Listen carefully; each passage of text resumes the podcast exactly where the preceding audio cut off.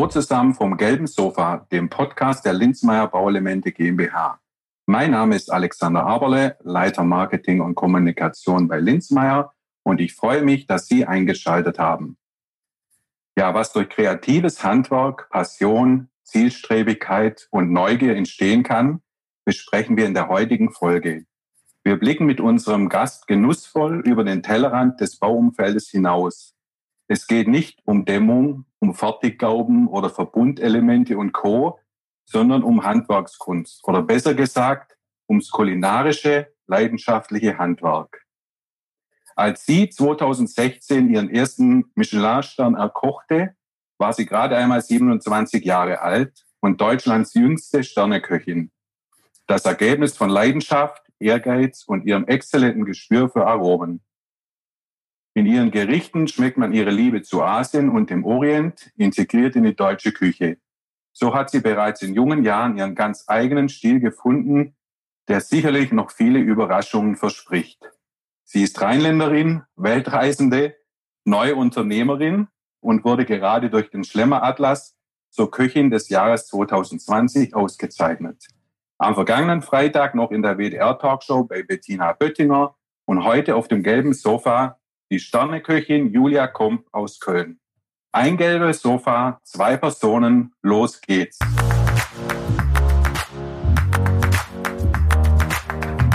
Hallöchen.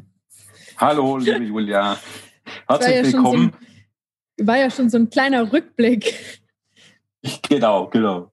Ja, klar. Aber ja, schön, dass du zu unserer, glaube ich, bislang genussvollsten Podcast-Folge Zeit genommen hast. Du hast viel um die Ohren obwohl die Gastronomie ja geschlossen ist. Aber dennoch, glaube ich, erzählst du auch gleich in unserer, in unserer dies, diesen Folgen, was du alles so zu tun hast. Ne? Aber vorab vielleicht mal so ein bisschen, ja, ein paar, paar Fragen zu dir. Viele Jugendliche machen ja eine kaufmännische Ausbildung oder studieren etc. Weshalb hast du dich für den Weg entschieden und was treibt dich an, täglich solche Spitzenleistungen zu bringen? Ja, ich glaube, mir wäre das halt viel zu langweilig, den ganzen Tag im Büro zu sitzen, jeden Tag das Gleiche. Wenn ich jetzt ein bisschen Papierkram erledigen muss, dann ist es schon für mich eigentlich so eine Strafe. Rezepte abtippen und E-Mails beantworten, das ist jetzt nicht so meine Spezialität. Wenn ich eine Telefonnummer in der E-Mail finde, da würde ich immer sofort anrufen, weil es einfach schneller und einfacher geht. Ja, klar, ich bin halt den ganzen Tag in der Küche und dann hat man halt den Computer nicht die ganze Zeit griffbereit, dann auf dem Handy mit so tapsigen Fingern ist einfach nicht cool. Also ich arbeite lieber mit meinen Händen als am Computer. Okay, okay, schön. Ja, apropos Arbeit mit den Händen, ich habe ja zu Beginn erwähnt, dass es ums kulinarische Handwerk geht. Und würdest du hier mitgehen, wenn man sagt, dass wie in deinem Fall Sterneköchinnen auch Handwerkerinnen sind? Ja, auf jeden Fall. Also ohne unsere Hände könnten wir, glaube ich, nichts machen. Da geht es halt auch um die handwerkliche Fähigkeit. Also wir sind auf, also aus meiner Perspektive sind wir auf jeden Fall Handwerker. Ja. Mhm, okay, okay. Man äh, vielleicht äh, das eine oder andere vielleicht sagt, dass er das nicht hören will, ist, weil Handwerk hört sich immer so ein bisschen grob und vielleicht auch groß an. Aber in Wirklichkeit äh, gibt es ja auch handwerkliche Berufe. Ich sage jetzt mal ein Goldschmied, der macht ja auch was mit seinen Händen, der arbeitet ja auch ganz klein und fein. Mhm. Also das darf man, glaube ich, nicht so in einen Pott schmeißen. Ja, in einen Pott schmeißen. Leider muss man ja das Thema Fachkräftemangel. Ne? Das ist ja bei euch genauso wie jetzt im Handwerksbetrieb, ein Dachdecker, Zimmerei etc., dass es da Fachkräftemangel gibt. Ist es nur jetzt bei euch in der Branche nur ein monetäres Thema oder gibt es da auch andere Ursachen wie Arbeitszeiten etc.? Ja, also klar, Arbeitszeit. Ähm, wir arbeiten immer dann, wenn alle anderen frei haben und auch weitaus mehr als, sage ich mal, achteinhalb Stunden. Mhm. Aber ich sage mal, die, also mein Vater hat immer gesagt, wenn man Handwerker ist und auf die Nase fliegt, dann hat man zwei Hände, um das wieder zu richten. Wenn man halt den ganzen Tag nur am Computer verbringt und wir irgendwann keinen Strom mehr haben, dann bringt das halt auch nichts mehr. Also ist halt, man, man kann halt immer wieder aufstehen und äh, sich irgendwas Neues überlegen. Ja, und klar, mit dem Fachkräftemangel, also wir haben, glaube ich, alles in der Familie. Mein Vater ist Schreiner, mein Onkel ist Elektriker, mein Opa war halt Automechaniker, also äh, schon viele handwerkliche Berufe. Und da ist halt immer Action. Und da ist immer Leben halt. Man hat nie jeden Tag das Gleiche zu tun. Das finde ich halt auf jeden Fall cool. Und ich glaube, jeder hat auch so ein bisschen Leidenschaft, das halt zu Hause zu machen. So wie ich nicht so gerne zu Hause koche, fehlen bei uns zu Hause Fußleisten und vielleicht ist Opas Auto kaputt. Ja. Weiß okay. man nicht. Aber allgemein kann halt irgendwie immer die ganze Familie so ein bisschen teilhaben. Wenn jemand den ganzen Tag nur am Computer sitzt, ist das schwer, bei dem teilzuhaben. Hm. Oder halt immer im Büro sitzt. Genau, genau. Du siehst und, ja am Ende des Tages, was du auch schaffen oder geschaffen hast. Eh, genau. Also bei uns im Beruf gibt es halt wirklich so ein krasses, direktes Feedback. Ich glaube, das gibt es in wenigen Branchen, außer vielleicht beim Friseur.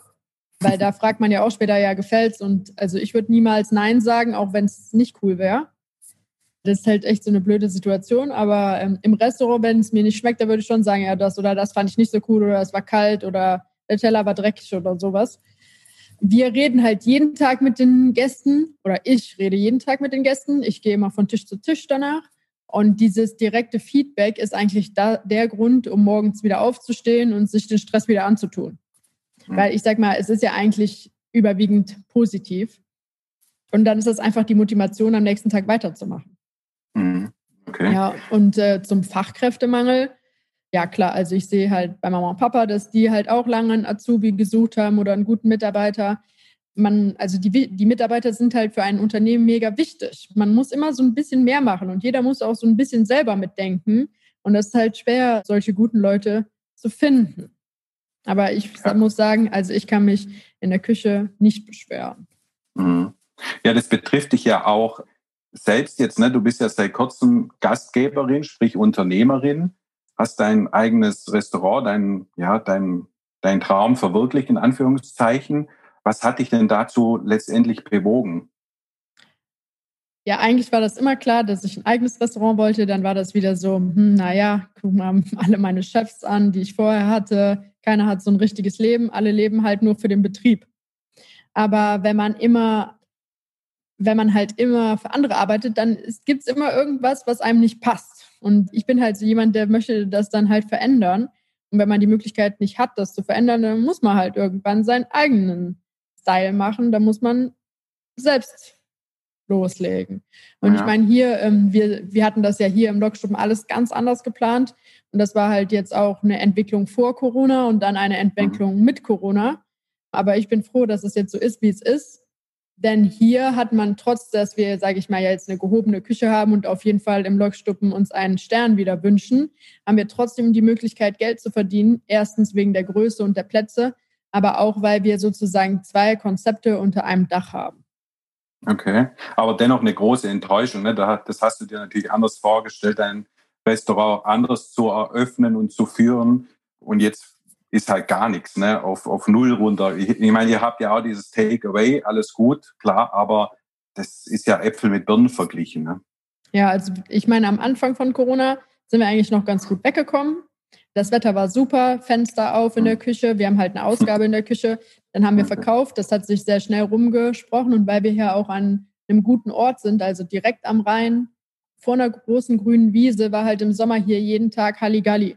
Mit oder ohne 50 Meter Abstandsregelungen, war es halt hier sehr, sehr großzügig und die Leute sind alle hier hingekommen, die wussten, die können was Richtiges essen, es gibt genügend Getränke, wir sind halt auf der Sonnenseite, also die Sonne geht hier im Sommer um 10, halb elf unter, sieht halt richtig, richtig schön aus. Also da hatten wir Glück. Und mhm. wir waren am Anfang nicht so viele Mitarbeiter, deswegen haben wir halt echt gutes Geld verdient für die Kosten, die wir hatten. Ja. Ja, und dann hatten wir so ein kleines Problem mit Ordnungsamt und Bauamt, weil da irgendwie eine interne Kommunikation nicht gestimmt hat. Dann hatten wir sechs Wochen zu, mussten alle Papiere neu beantragen, neue Konstitution, alles. Und dann haben wir am 17. Juli wieder richtig aufgemacht. Und dann halt auch mit dem Lokschuppen, weil wir dann auch endlich Möbel hatten und Deko und alles, was wir bestellt haben, weil das kam alles nicht mehr für März und halt draußen zusätzlich. Und jetzt haben wir halt den Lokschuppen und den Anker 7.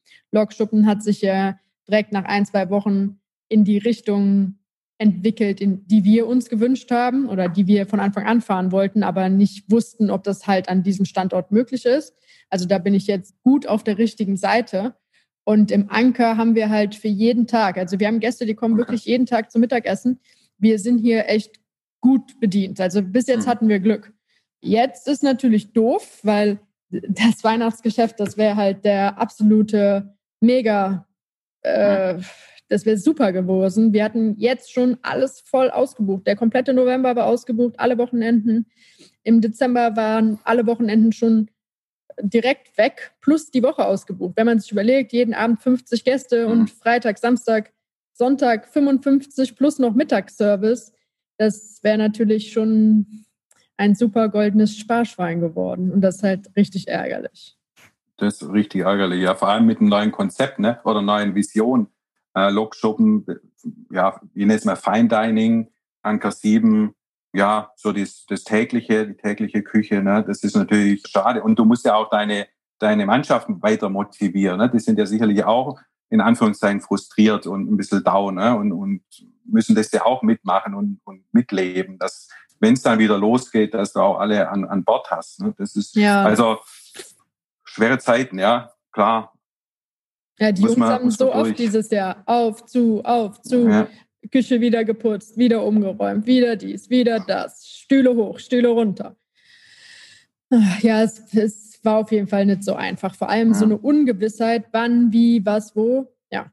Und jetzt hatten wir halt, ähm, ich sag mal, der November, der war ja jetzt doch noch ein paar schöne Tage haben wir noch einen Windfang und so Buden zum Windfang mhm. halt gekauft und Feuer angemacht und To-Go-Business auch weiterhin angeboten. Aber da muss man einfach sagen, in der Woche bei nicht so coolem Wetter ist halt dann hier doch nicht so viel los. Mhm. Und ich sag mal, auch wenn man dann 600 Euro am Tag mit Glühwein und Currywurst oder wie auch immer macht, dann reicht das einfach nicht für den Aufwand, der dahinter steckt. Da muss ein Service-Mitarbeiter sein, ein bis zwei Leute in der Küche, plus ein Spüler, ja, dann, und dann muss man heizen, weil die Leute können ja jetzt, also ich sitze jetzt hier im Lok schon bei 14 Grad. Die, mhm. Man kann nicht äh, in der Küche bei 14 Grad den ganzen Tag stehen. Irgendwann ja. frieren die Beine ein. Also muss man heizen. Das kostet halt auch Geld. Ja. Also besser jetzt erstmal zwei Wochen oder drei Wochen zu Hause bleiben, Überstunden abbauen, ja, ja Kosten sparen und dann, wenn wir, werden wir für Weihnachten und vielleicht auch fürs vierte Adventswochenende wieder To-Go-Business anbieten, halt vor allem in Form von Menüs. Und jetzt haben die Leute ja sozusagen zweieinhalb Wochen Zeit, äh, um für Weihnachten vorzubestellen. Dann wird es sich auch auf jeden Fall für uns lohnen, das zu produzieren. Okay. Die Menüs sind ja dann auf eurer Webseite. Die, die Links findet man dann später auch in unseren Show Notes. Okay, dein Konzept, deine Vision ist, ist soweit klar. Das heißt, im, im Lokschuppen soll es auch bald wieder einen Stern geben. Warum möchte man denn einen Stern oder vielleicht irgendwann zwei, später drei Sterne? Was treibt dich denn da an? Ich sag mal, so ein Stern ist halt einfach immer die Wertschätzung für die Arbeit. Natürlich geht es in erster Linie darum, die Gäste glücklich zu machen, aber unser Anspruch ist halt schon höher. Also wollen wir ja schon zeigen, was los ist. Mhm. Also man ist ja schon um die ganze Welt geflogen oder ich bin um die ganze Welt geflogen, um halt neue Ideen und neue Geschmäcker zu finden. Und die sollen natürlich jetzt in unsere Küche und das soll natürlich auch was sein, was die Leute nicht immer und überall essen können. Okay. Und gibt es da einen Unterschied zu, oder was ist denn der große Unterschied, wenn man einen Stern hat, zu zwei oder drei Sterne? Ich meine, die Köchin wird ja nicht anders und deine Qualität ist ja jetzt schon top. Ja, so für den Laien, was ist denn der Unterschied von einem zu zwei oder zu drei Sternen? Ich meine, du bist ja dann keine andere Köchin, deine Qualität ist sowieso auf hohem Niveau. Was macht denn das dann aus, von einem Stern auf zwei Sterne zu kommen oder dann irgendwann auf drei Sterne? Was ist denn da der Unterschied? Also Michelin hat es ja ganz klar festgelegt. Es ist ja ein Guide gewesen, ganz, ganz früher, um den Lkw-Fahrern, die durchs Land gefahren sind, zu sagen, wo die anhalten können, um zu essen. Und ja, das hat sich dann irgendwann ausgebreitet und dann wurde es eher so ein Restaurantführer. Und ja, klar, jetzt ist es halt so, zum Beispiel für drei Sterne sagt man halt, es ist ein Reisewert, für zwei Sterne es ist ein Umweltwert und bei einem Stern, das weiß ich ehrlich gesagt gar nicht aus. Ein Haltwert. Auf jeden Fall ist halt der Sinn eigentlich ein Halt. Ja, ein Stop. Meine ich. Oder ein, ein Stop, Stoppwert, ja. ein Umwegwert. Ja, genau. Und, äh, eine Reisewert, ja, genau. Mhm. Also das, ich denke, das Wichtigste für, für Michelin ist einfach, dass die eigene Handschrift klar erkennbar ist. Also auch wenn ich einen Stern habe und jetzt die ganzen drei Sterne Köche kopiere, da werde ich niemals drei Sterne bekommen. Man mhm. muss halt irgendwie eine eigene Innovation haben, eine eigene Technik, irgendwie was Wichtiges, was die anderen halt nicht haben, um sich abzuheben von den anderen. Mhm. Okay. Man Kannst muss halt immer wieder was Neues haben. Genau. Nee, aber was ich fragen wollte, kannst du dir das vorstellen? Es gibt ja auch KöchInnen, die einen Stern zurückgeben oder zwei Sterne, weil sie sagen, genau auf das habe ich keinen Bock mehr. Ich möchte einfach so kochen, wie ich das will oder wie meine Gäste das wollen und gar nicht mehr so diesen Stress haben, mich immer nach dem zu richten, was, was die Anforderungen sind. Ja, das äh, kann ich verstehen. In diesem Punkt bin ich aber jetzt noch nicht. Also dafür muss man erstmal Gas geben, dass man sich irgendwann halt, sage ich mal, leisten kann zu sagen, nee, ich mache das nicht mehr. Aber wir sind ja hier gerade erst am Anfang, also müssen wir erstmal kämpfen, um uns da hochzuarbeiten. Und dann kann man sagen, okay, ich habe jetzt mein ganzes Leben lang gekämpft, jetzt mache ich nur noch das, was mir am besten gefällt und jetzt schalte ich mal wieder einen Gang runter. Mhm. Ja, aber an dieser hat, Stelle bin ich noch nicht. ja, ja, genau. Wie hat sich denn das angefühlt, wenn man so ja, die Mitteilung bekommt oder ich weiß nicht, den Anruf bekommt, hey, du hast einen Stern gewonnen? Ja, es war ja gar nicht so. Also das Schloss, mhm. in dem ich gearbeitet hatte, ja schon vorher einen Stern. Mhm. Und natürlich der Tag vorher war halt schon eine harte Probe. Wir wurden bei äh, Gomelio einen Monat vorher um einen Punkt abgewertet.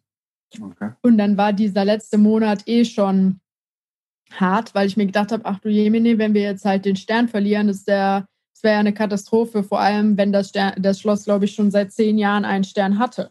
Dann hätte mhm. ich das ja sozusagen nicht weiter geschafft. Ja, und dann am Tag vorher haben die Jungs halt auch die ganze Zeit ähm, Scherze gemacht. Und ich weiß ganz genau noch, dass an dem Tag in der Rheinischen Post ein Artikel war von Eckhard Witzigmann und mir, wo die schon darüber geredet haben, dass morgen die Sterne verteilt werden, dass, äh, dass ich halt so Newcomer bin. Und Eckhard Witzigmann war da im Interview, weil er ja ganz lange drei Sterne hatte. Ja, und dann war natürlich noch mehr Herzrasen angesagt. Und am äh, Tag selbst, und dann abends hat die ein Franzose angerufen und dann kam halt äh, der Kellner in die Küche und meinte, ja, Sie müssen ans Telefon, da ist französische Stimme. Ja, und ich dann so mit Herzrasen zum Telefon, aber da war das nur jemand, der wollte Trüffel verkaufen. Ja, und die Jungs haben dann die ganze Zeit so Witze mit mir gemacht. Die haben in meinem Handy halt eine Nummer von den Jungs umgespeichert in Dieter Müller. Und ich bin dann so ans Telefon gegangen und meinte, ja, hallo. Und dann haben die sich kaputt gelacht, obwohl es eigentlich Dennis war. Und das war schon ein harter Tag, ja. Und dann am nächsten Tag, am, Stern, am Sternentag selber, war das ARD Morgenmagazin bei uns, um sozusagen live dabei zu sein. Und nachmittags hat jemand schon illegal eine Liste ins Internet gestellt. Und während diese Liste halt online war, war das Morgenmagazin vor der Türe.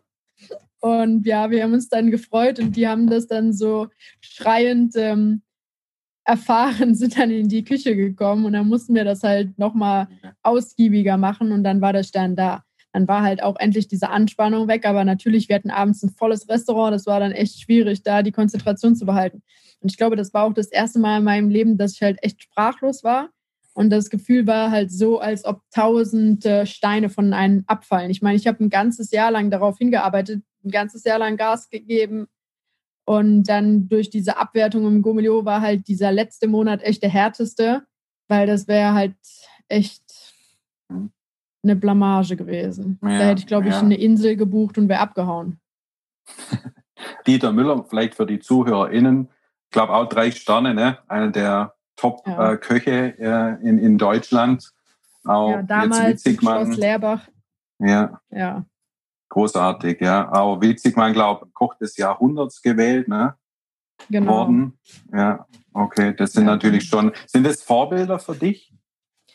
Ja, auf jeden Fall. Also, ich sag mal, Eckhard Witzigmann hat schon so viel in seinem Leben geleistet und der hat eigentlich mit diese Gourmetküche überhaupt in Deutschland etabliert. Da waren ja ganz früher nur ein paar Restaurants, also echt die ältere Generation, die das halt hier hingebracht hat und auch möglich gemacht hat. Mhm. Ja. Okay, da kommen wir vielleicht später auch noch drauf, aber es gibt ja dieses, dieses schöne Beispiel, dass Franzosen, was weiß ich, 20 Euro für gutes Speiseöl ausgeben und 10 Euro fürs Motorenöl. Und bei uns Deutschen ist es genau andersrum. Ja, das, das hört man ja immer wieder, ne? ob man das jetzt selber zu Hause kocht oder zu essen, zum Essen geht. Ich meine, die, die Supermärkte in Frankreich, da, da sind die die, die Preise auch generell schon höher. Und bei Dann uns ist es halt, ja genau, und bei uns ist halt alles günstig, günstig, günstig. Ne? Und ich weiß nicht, glaubst du, dass wir Deutsche jemals lernen werden, wieder so, so zu genießen oder überhaupt lernen zu genießen und Produkte wertzuschätzen und bereit sind für gute Produkte und gutes Essen, perfekte Gastronomie, den entsprechenden Preis zu zahlen? Jein. Also eigentlich würde ich sagen, nein. Der, wenn man es halt so pauschalisiert, fühlen sich immer viele Leute angegriffen. Aber der, überwiegend ist es halt leider Gottes so. Ich meine, ich bin ja auch Deutsch, ich wohne auch hier. Aber trotzdem versuche ich es halt nicht zu machen. Ja. Oder ich mache es nicht. Aber allgemein ist es leider so, dass es so ist, wie gerade besprochen. Mhm. Und ich denke, jetzt mit Corona ist es schon, hat sich das ein bisschen verändert, weil die Leute halt gesehen haben, oh, da kommt nichts mehr aus China, da kommt nichts mehr von hier, da kommt nichts mehr von da. Und dann sind die halt tatsächlich mal zum Bauern um die Ecke und haben da was gekauft und haben vielleicht auch diese Wertschätzung ist ein bisschen größer geworden. Trotzdem würde ich mir wünschen, dass viel, viel mehr Leute darüber nachdenken, wo denen ihr Essen herkommt. Andererseits kann ich natürlich auch verstehen, dass viele Leute leider Gottes nicht das Geld haben, sich gut zu ernähren. Aber dann sollte man halt wenigstens so Stückchen für Stückchen versuchen, ein bisschen darüber nachzudenken und vielleicht auch die lokalen Leute halt zu supporten, bevor man halt Sachen immer nur aus China und Asien kauft. Aber das gilt halt auch nicht nur für Lebensmittel, sondern auch für andere Teile. Also jeden Tag ein Stückchen besser. Und ja. ich würde gerne mal so was ganz Normales, Cooles essen gehen. Also in Frankreich, da geht man an jeder Ecke in Eintopf essen oder ein Cassoulet oder ein Coq au vin. Aber das Hähnchen, das kommt halt nicht aus der absoluten eingefärschten Massentierhaltung. Und der Wein ist nicht der für 19 Cent aus dem Regal, sondern das, was der Koch für, oder der Kellner vielleicht am Tag vorher übrig hatte. Und das Gemüse kommt halt von einem lokalen Lieferanten. Also ich habe in Frankreich super viele kleine Manufakturen, vor allem halt Enten, Hähnchen, Gemüse, Käse, Wurst besichtigt. Und das ist einfach anders. Das schmeckt auch einfach cooler. Wir sind früher immer nach Belgien gefahren in Urlaub und mit meinem Vater bin ich da mindestens zwei, dreimal im Urlaub mit dem Fahrrad rüber über die Grenze, dann nochmal in Frankreich einkaufen gegangen, äh, zum Supermarkt. Ähm, halt einfach Wein und Käse kaufen, weil das, selbst in Belgien war das schon echt gute Qualität, kein Vergleich zu Deutschland. Aber in Frankreich war immer noch ein bisschen besser. Mhm. Und in, äh, in Frankreich ist es tatsächlich so, dass die Leute halt viel, viel, viel, viel mehr Geld für Essen ausgeben als für Auto, für Wohnung, für Klamotten, ja. für Deko. Zum Teil wohnen die echt spärlich, aber die sind immer mit ihren Freunden unterwegs und essen ja. richtig coole Sachen. Ja. Ich würde mir wünschen, dass das halt bei uns auch wieder so ist, dass es auch so eine Wertschätzung ist, Geselligkeit, Familien, Tradition, Zusammensitzen, ja. Das ist Teil der Kultur in Frankreich oder in vielen Ländern. Ne? Und abends zusammensitzen und bei uns ist es ja alles schnell, schnell. Man ist ein, oft ein Getriebener, ne? man merkt es an einem selber es wird immer schneller, es ist immer Information Overkill, man muss immer schneller reagieren, man nimmt sich gar nicht mehr die Zeit. Wenn man isst, dann hat man das Handy neben dran liegen und, und checkt die E-Mails. Und in Frankreich ist es halt äh, Genuss und Kultur und, und ein bisschen in die Richtung zu kommen, würde, glaube ich, schon, schon helfen. Und vielleicht zweimal in der Woche gutes Fleisch und nicht jeden Tag ein Kilo. Ne? Aber ja. können wir nicht ändern. Aber ich bin auch der Meinung und hoffe, dass sich dass sich das ein bisschen verschieben wird. Ne? Du hattest gerade gesagt, ja. ja, Frankreich, Belgien und so weiter. Du warst ja in vielen Ländern, hast viele Kulturen kennengelernt, wo du sicherlich ja auch deine Inspiration hernimmst. Aber jetzt gerade so die Liebe zum Orient oder äh, die Liebe zu Asien, wo du jetzt ja auch einige Monate warst und auch gearbeitet hast, also nicht nur Urlaub gemacht oder nicht gar nicht Urlaub gemacht, sondern gearbeitet hast. Ist das sowas, wo du dann was weiß ich, mit dem vollen Buch vollgeschrieben nach Hause kommst und das, das alles auf dich wirken lässt und dann in deine Gerichte einfließen lässt? Ja, ich habe super viele Sachen aufgeschrieben, zum Teil halt über Produkte, Herstellung, aber auch halt richtige Rezepte. Aber ich habe die Bücher bis jetzt noch nie aufgemacht. Okay. Ja. Ich meine, viele Sachen hat man dort auch kennengelernt. Vor allem zum Beispiel in Indonesien habe ich halt super viel kennengelernt. Aber diese Produkte kann man hier auch alle nicht kaufen.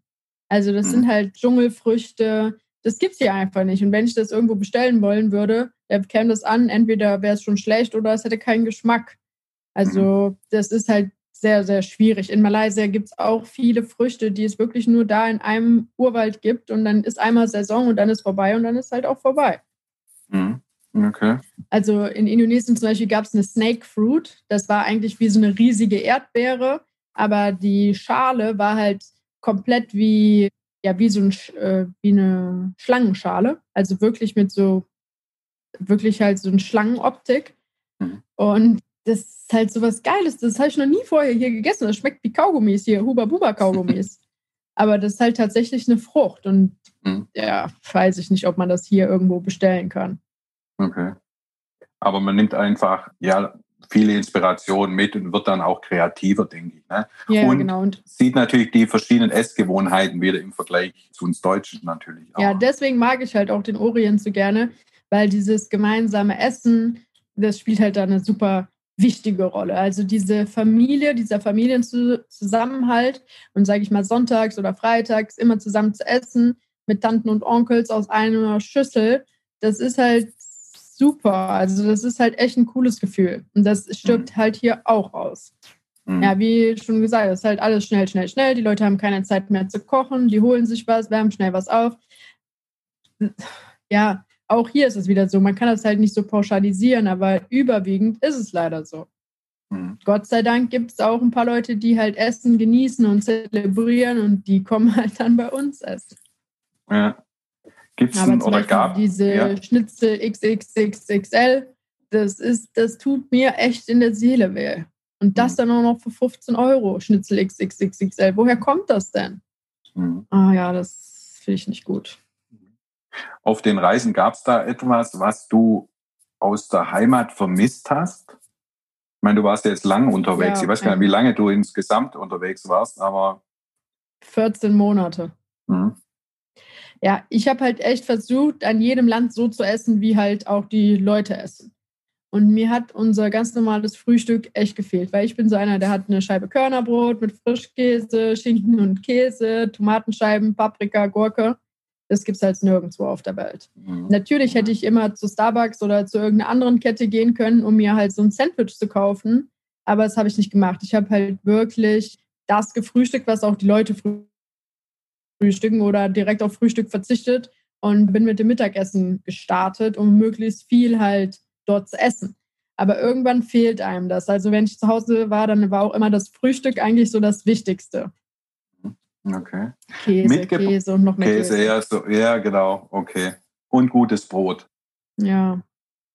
Mitgebracht hast du aber, glaube ich, auch ja, im Endeffekt ein Olivenöl, oder? Du hast jetzt dein, dein eigenes Olivenöl.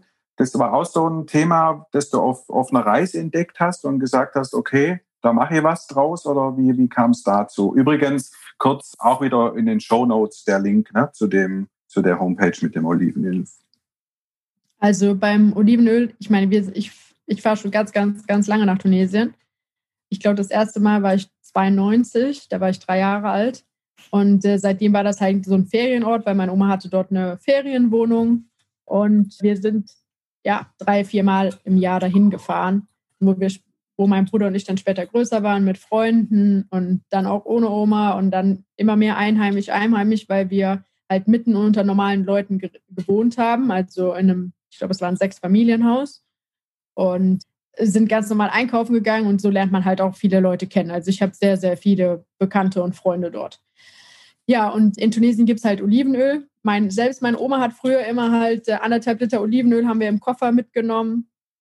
Und dort ist es halt was anderes. Ne? Die, die Bäume stehen die ganze Zeit in der Sonne. Das Aroma von den Oliven, ich liebe das. Es gibt halt grüne Oliven, wenn die frisch sind, dann sind die richtig hart und haben so eine Anisnote. Und diese kleinen schwarzen, die man halt so zum Sandwich bekommt, ich bin halt ein totaler Olivenfreund. Ja, und ich hatte schon lange überlegt, was man halt machen kann irgend so ein Produkt für mich selber wäre halt cool, weil ich habe, also viele Köche haben ja eine Gewürzmischung oder dies oder das. Ich habe auch mal mit einer Gewürzmischung angefangen, aber das ist dann irgendwie gescheitert an der Verpackung, weil die Verpackung, die ich gerne haben wollte, die war so teuer, da, da hätte das Paket wahrscheinlich 50 Euro gekostet. Okay. Ja, und dann hatte ich es mal überlegt an Arganöl. In Marokko, das Arganöl ist halt auch was Besonderes. Man sagt ja, das ist das äh, goldene Öl, das teuerste Öl der Welt. Aber da habe ich es halt einfach irgendwie nicht geschafft. Mit Transport und Biozertifizierung sind wir einfach nicht weitergekommen. Ja, und dann haben wir gesagt, okay, wir starten erstmal was, was beliebter ist, weil Arganöl ist halt sehr, sehr teuer. Und äh, es gibt natürlich in Deutschland auch schon welches zu kaufen. Und der Markt wäre halt sehr, sehr schwer. Olivenöl ist der Markt halt natürlich auch komplett voll, eigentlich überlaufen. Aber tunesisches Olivenöl gibt es halt nicht offensichtlich zu kaufen. Ja. Und da halt äh, meine Liebe so zum Orient und mit Tunesien, das wissen die Leute ja schon oder viele Leute haben es halt auch mitbekommen, war das halt so das naheliegendste und auch das beste Produkt. Wir haben halt eine Reise gemacht, wir haben ganz viele verschiedene kleine Farmen, Produzenten halt besucht, haben überall das Öl probiert. Dann haben wir uns für eine Farm im Norden entschieden, in einem, also einem Gebirge äh, ungefähr ja, eine Stunde von Tunis entfernt. Und das ist halt eine ziemlich große Farm, aber es ist ein komplettes Frauenbusiness. Also die Chefin ist auch eine Frau. Und halt Handarbeit, dann waren wir im November da, haben mit denen gepflückt. Und dann haben die halt angefangen zu pressen und dann war das im April oder so fertig. Aber durch Corona war die Lieferung halt dann doch etwas länger und bis hier alles abgefüllt war in der richtigen Flasche mit richtigem Etikett, hat es dann doch noch ein bisschen gedauert und jetzt ist das Öl endlich da und wir fangen an, das zu verkaufen. Okay, schön. Ja. Der Name ist halt Kensuli. Kensa ist arabisch und bedeutet äh, Schatz am Fluss. Mhm. Okay, schön. Ja, und äh, wir haben zwei verschiedene Sorten, einmal fruchtig und einmal mild. Und beide Öle sind jeweils aus einer Sorte Olive von einem Ort. Und das mhm. ist halt schon was Besonderes, denn in vielen anderen Ländern werden immer die verschiedenen Oliven auch von verschiedenen Regionen oder sogar von verschiedenen Ländern zusammengemischt, um ein Öl herzustellen. Und das ist halt schon biozertifiziert und das, da freue ich mich. Also es war ein sehr, sehr langer Weg mit Logo und Verpackung und Flasche. Ja. Aber Gott sei Dank haben wir es geschafft. Sieht gut aus, sieht gut aus, ja, und schmeckt auch gut, ja, absolut zum Empfehlen. Aber apropos Frauenbusiness, ja, gerade in Deutschland machen ja die DachdeckerInnen, ZimmerInnen, BäckerInnen einen tollen Job. Genauso gibt es hervorragende Köchinnen, sieht mir an dir die aber noch sehr in der Unterzahl sind, wenn es um vordere Plätze in diversen Ranglisten geht, in TV-Shows und so weiter. Also das sind die Köchinnen ja noch unterrepräsentiert. Woran liegt denn das deiner Meinung nach? Ja, also zum Beispiel bei den, ähm, ich sag mal, man kommt ja nicht von heute einfach so ins Fernsehen. Man muss halt äh, um, oder eigentlich muss man ja schon erstmal bekannt werden und was geleistet haben, um ins Fernsehen zu kommen. So, und jetzt nun mal als Beispiel, in Deutschland gibt es 320 Sterne-Restaurants und davon sind sieben Frauen. Vielleicht sind es insgesamt zehn, weil der eine oder andere schon das Restaurant gewechselt oder neu oder anderes Konzept hat. Also sagen wir mal, wir sind zehn Frauen. Ja, das ist halt schon mal ein krasser Unterschied, 320 zu 10. Mhm. Und normalerweise diesen Weg, den ich gegangen bin, der würde ja auch länger dauern. Und dann wäre schon wieder die Zeit vielleicht für eine Familie zu haben. Und dann kann man das schon nicht mehr mehr oder weniger kann man es halt nicht mehr unter Kontrolle halten. Also ich arbeite mhm. schon echt viel und kriege schon kaum mein eigenes Leben auf die Kette, wie dann mit Familie und Kindern. Und ja. viele sagen dann, okay, mir ist halt so ein Familienleben wichtiger. Ich habe halt andere Prioritäten. Mhm. Und dann sind die halt aus dem Beruf raus. Die Mädels, mit denen ich zum Beispiel gelernt habe, eine ist im Verkauf, eine hat noch studiert, um Lehrerin zu werden. Also das ist dann halt so das äh, normalere Leben. Mhm. Ja, verständlich irgendwo, klar. Aber und ich mag mein Leben. Wo, und, und woran liegt denn das, dass unter den besten 50 Restaurants der Welt nur, glaube ich, ein deutsches auf, ich weiß nicht, 30, 35 geführt wird? Und aus Lima sind, glaube ich, unter den Top 10 zwei Restaurants. Das Umfeld ist ja in Peru sicherlich nicht so viel besser als in Deutschland ja, World 50 Best. Genau. Äh, ja, das ist halt ein bisschen schwierig, weil die Restaurants werden ja gewählt von Leuten. Also ich weiß nicht genau denen ihr richtiges System, aber das sind halt Gäste, die das mhm. bewerten. Mhm. Klar, wenn die dreimal in Peru waren, aber noch nie in Deutschland oder in Europa, mhm. dann würden die halt das wählen. Aber ich bin nicht ganz sicher, wie das funktioniert. Mhm. Peru war ja jetzt ziemlich bekannt in den letzten Jahren, weil das war eine der Weltküchen die Nikkei-Küche von den japanischen Einwandern, die mhm. halt ihre handwerkliche Fähigkeit mit den peruanischen äh, Produkten umgesetzt haben. Ja, und äh, davor war es mal die nordische Küche. Also das ja. wechselt ja auch immer so ein bisschen der Trend. Mhm. Okay. Aber vorne dabei sind so deutsche Restaurants, egal jetzt 50 Beste oder welche Rangliste auch immer. So diese Spitzenplätze haben wir ja selten in Deutschland. Ne? Ja, wobei ich schon sagen würde, sage ich mal, unsere, wir haben zehn Drei-Sterner mhm. und alle, ich würde sagen, von den zehn Drei-Sternern sind sechs schon auf der Welt bekannt. Mhm. Oder fünf. Ja, ja. Aber okay. das liegt halt auch immer so ein bisschen daran, was man macht, wie man ist, wer man ist, wie man sich präsentiert, wie man sich selber vermarktet. Ist man unterwegs? Ist man immer nur zu Hause? Ist man offen? Ist man schüchtern? Ist man weltoffen? Kann man alle Sprachen sprechen? Also mhm. ich habe schon auch ein paar Deutsche zum Beispiel unterwegs getroffen, wo wir uns dann verpasst haben, wo die dann ein Festival hatten und die, also auch Deutsche sind halt auf der Welt unterwegs. Mhm. Auch unsere guten deutschen Köche. Ja, ja, okay. Was ist denn. Ja, ich muss uns jetzt mal ein bisschen verteidigen hier. Absolut, darum stelle ich auch die Frage, weil ich finde es auch, dass wir wirklich jetzt, abgesehen mal von den TV-Köchen, wirklich Top-Restaurants, Top-Köchinnen und Köche haben in, in Deutschland, die jetzt nicht so bekannt sind, weil sie halt nicht jeden Tag in einer Fernsehsendung auftreten. Jetzt Beispiel Dieter Müller. Siehst Aber du kaum, ne? Ja, jetzt ist er halt ja auch schon von einer etwas älteren Generation, aber der hat immer noch tausend Projekte an der Backe. Also der ist mhm. immer noch jetzt Küchenchef oder das Gesicht für zum Beispiel einen Ritz-Carlton in Berlin und ja. immer noch Kochshows. Jetzt letztens hat er mir seinen neuen Gin als Markenbotschafter präsentiert. Also der ist immer noch am Start, sagen wir mal so. Ja, ja. Es gibt halt auch immer Leute, die, also es gibt, das ist, meine Mutter sagt immer Häuptlinge und Indianer. Einer will Chef werden, einer halt nicht. Und so ist das, glaube ich, auch so ein bisschen. Einer ist in der Öffentlichkeit, einer nicht. Aber trotzdem haben wir halt echt coole Restaurants in Deutschland. Mhm. Mhm. Deutschland hat halt einfach nicht so die Lobby für Gastro und Küche. Das ist mhm. nicht wichtig. Also wenn hier einer zum d'Or, das ist ja eigentlich der größte Kochwettbewerb oder einer der größten und bedeutendsten Kochwettbewerbe, dann der wird überhaupt nicht supported von Deutschland, während aber andere Länder, zum Beispiel vor allem die nordischen Länder, halt so viele tausende Euros ins Training, ins Trainingscamp, in Fanbus und so weiter stecken.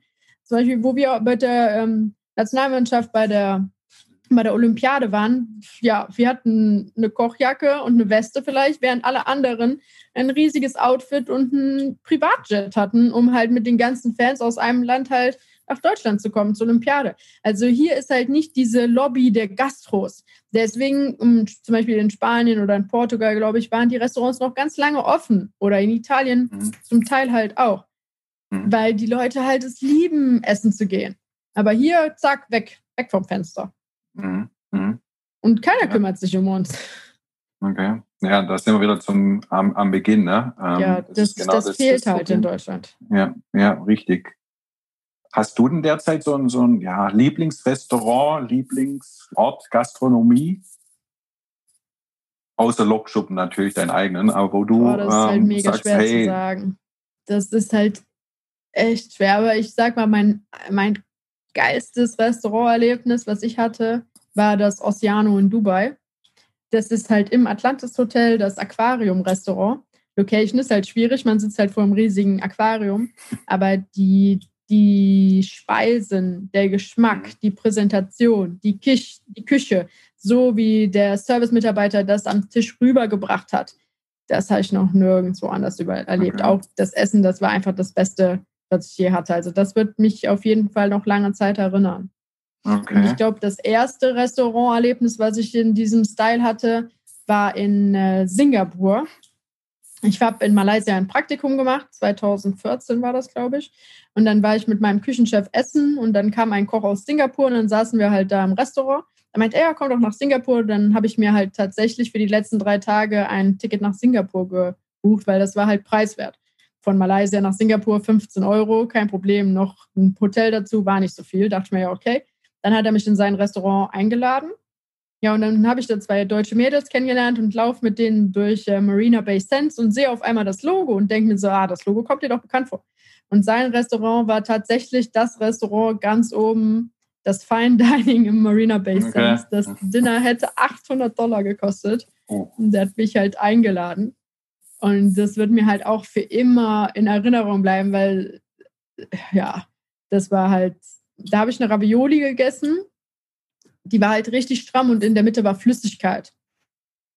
Und ich habe mir die ganze Zeit überlegt, wie die das machen, ob die halt die Brühe einfrieren und dann den Teig außenrum, aber das würde halt auf jeden Fall kaputt gehen. Oder ob die halt äh, die Brühe abdicken und in Würfel schneiden und das, aber das wäre, ich habe es voll oft probiert, das hat halt, das hat nie die gleiche Konsistenz gehabt. Mhm. Ja, und dann irgendwann, ja, halt nach, ja, nach Nachdenken und auch weiterentwickeln, weiß ich jetzt, wie es geht.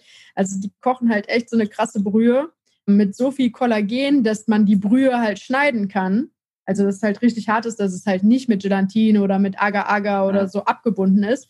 Und dann wird das in die Ravioli reingefüllt. Ja, das war krass. Also, okay, okay. Ja, aber das ist ja, ja, das ist schon, ich glaube, das war 2014, das ist jetzt sechs Jahre her. Mhm. Aber hast du immer noch als Erlebnis, siehst du im Kopf, also was Essen oder sowas Essen äh, äh, fähig ist, ne? oder Genuss, sieht man, ist ja ein, ein super Beispiel.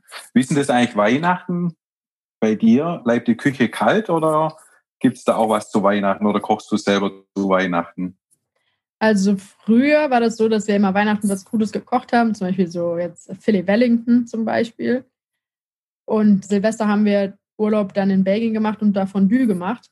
Aber da dann halt, wo ich angefangen habe zu arbeiten, haben wir halt immer Silvester gearbeitet. Und dann haben wir gesagt, okay, wir machen jetzt Fondue immer an Weihnachten. Deswegen, das kann man halt zusammen vorbereiten und danach sitzen alle zusammen am Tisch und man isst länger und hat eine längere Geselligkeit und keiner steht in der Küche und muss irgendwelche Teller anrichten auf aller Minute und einen Bombenanschlag in der Küche veranstalten. Mhm, okay, okay. Ja, vielleicht wissen jetzt die ein oder anderen noch nicht so richtig, was sie zu Weihnachten kochen sollen, wenn der Lockdown anhält und sie müssten selber ran. Müssen wir mal überlegen, ob wir im Nachgang nochmal uns austauschen. Vielleicht hast du auch so ein paar kleine Tipps, was man machen könnte, wo wir auf deine und auf unsere Internetseite stellen können, dass man sich da so ein bisschen Inspiration holen kann, wäre, glaube ich, ganz nett. Am also besten natürlich halt noch mit guten Olivenöl ne, dazu von dir. ja. Aber also, äh, was man halt immer ganz gut vorbereiten kann, sind geschmorte Sachen, zum Beispiel ein geschmortes Bäckchen oder ein geschmortes Schaufelstück. Ja. Das kann man halt am Tag vorher vorbereiten, macht es heiß, da kann nichts mehr passieren und alle sind glücklich, weil schöne Soße dabei ist. Aber das ist halt, ich bin nicht so das Bratenkind, also Braten mhm. und Knödel, das steht nicht so, okay. einfach nicht so meins. Mhm. Äh, deswegen finde ich halt so ein Fondue, Raclette, ich weiß nicht, wie das heißt, dieses Husarenspieß oder, mhm. ja, ich finde sowas cooler, weil man halt am Tisch Action hat. Genau, Genau. Und du bist nicht die ganze Zeit in der, Kü in der Küche und die Gäste im, im, was weiß ich, wo, Wohnzimmer, Speiseraum, keine Ahnung wo, ne? Genau. Oder was auch, finde ich auch cool ist, sind halt so kleine, so entweder so Tapas-mäßig, Metze-mäßig. Ja. ja. Das ist auch cool. Oder ein Hotpot. Aber Hotpot ist halt schon von Dü sehr ähnlich. Ja, aber auch lecker. So draußen Schnee, kalt, drin Hotpot hat auch was. Hört sich gut an. Julia, du lebst deinen Traum authentisch, leidenschaftlich, zielstrebig. Ich glaube, das hast du uns heute eindrücklich vermittelt. Leider sind wir schon am Ende. Du musst, glaube ich, auch los. Viel Olivenöl verpacken, hast du vorher gesagt. Viele Bestellungen. Zum Glück. Gottes Willen wäre wär ja, schon was anderes. Ja. Am Anfang war es echt traurig. Das Eichhörnchen hat sich sehr, sehr, sehr, sehr mühsam ernährt. Ja, aber jetzt läuft es ja umso besser. Ne? Also, wie du sagst, du bist ja, wie nennst du dich, flexible Optimistin. Ne? Man muss optimistisch bleiben und hart arbeiten und dann kommt der Erfolg. Das sieht man ja auch bei dir. Ich hoffe natürlich für dich und alle anderen Gastronomen natürlich auch, dass es bald wieder möglich ist, eure Gäste zu empfangen, zu verwöhnen, dass du mit deinem Projekt weißt, du hast noch einiges vor, äh, weiter vorankommst, dass es bald wieder losgeht. Dir wünsche ich ganz besonders viel Erfolg auf deinem weiteren Weg zum zweiten Stern und viele weitere Eindrücke auf deinem sicherlich noch ja, vielen Reisen, die du unternehmen wirst. Da bin ich, glaube ich, überzeugt, dass da die eine oder andere noch dazukommt. Bleib gesund und vielen Dank für das tolle Gespräch und vielleicht irgendwann wieder auf unserem gelben Sofa. Danke dir. Sehr gerne. Dann vielen lieben Dank, auch schöne Weihnachten, guten Rutsch. Und ja, gesund bleiben ist, glaube ich, jetzt hier das, das Zauberwort, ne? Gesund genau. bleiben, safe bleiben, Anti-Corona. So ist es, so ist es. Wenn Ihnen, liebe Zuhörerinnen, diese Folge gefallen hat, abonnieren Sie diesen Podcast und empfehlen uns gerne in den sozialen Medien weiter. Per E-Mail erreichen Sie uns unter podcast.linzmeier.de. Die E-Mail-Adresse sowie weitere Links auch zu Julia Komp finden Sie in den Show Notes. Alles zu Linzmeier natürlich rund um die Uhr unter www.linzmeier.de. Wie immer ein herzliches Dankeschön, dass Sie uns Ihre Zeit geschenkt haben. Frohe Feiertage und schon heute einen guten Rutsch ins neue Jahr vom gesamten Linzmeier-Team. Bis bald. Tschüss. Tschüss.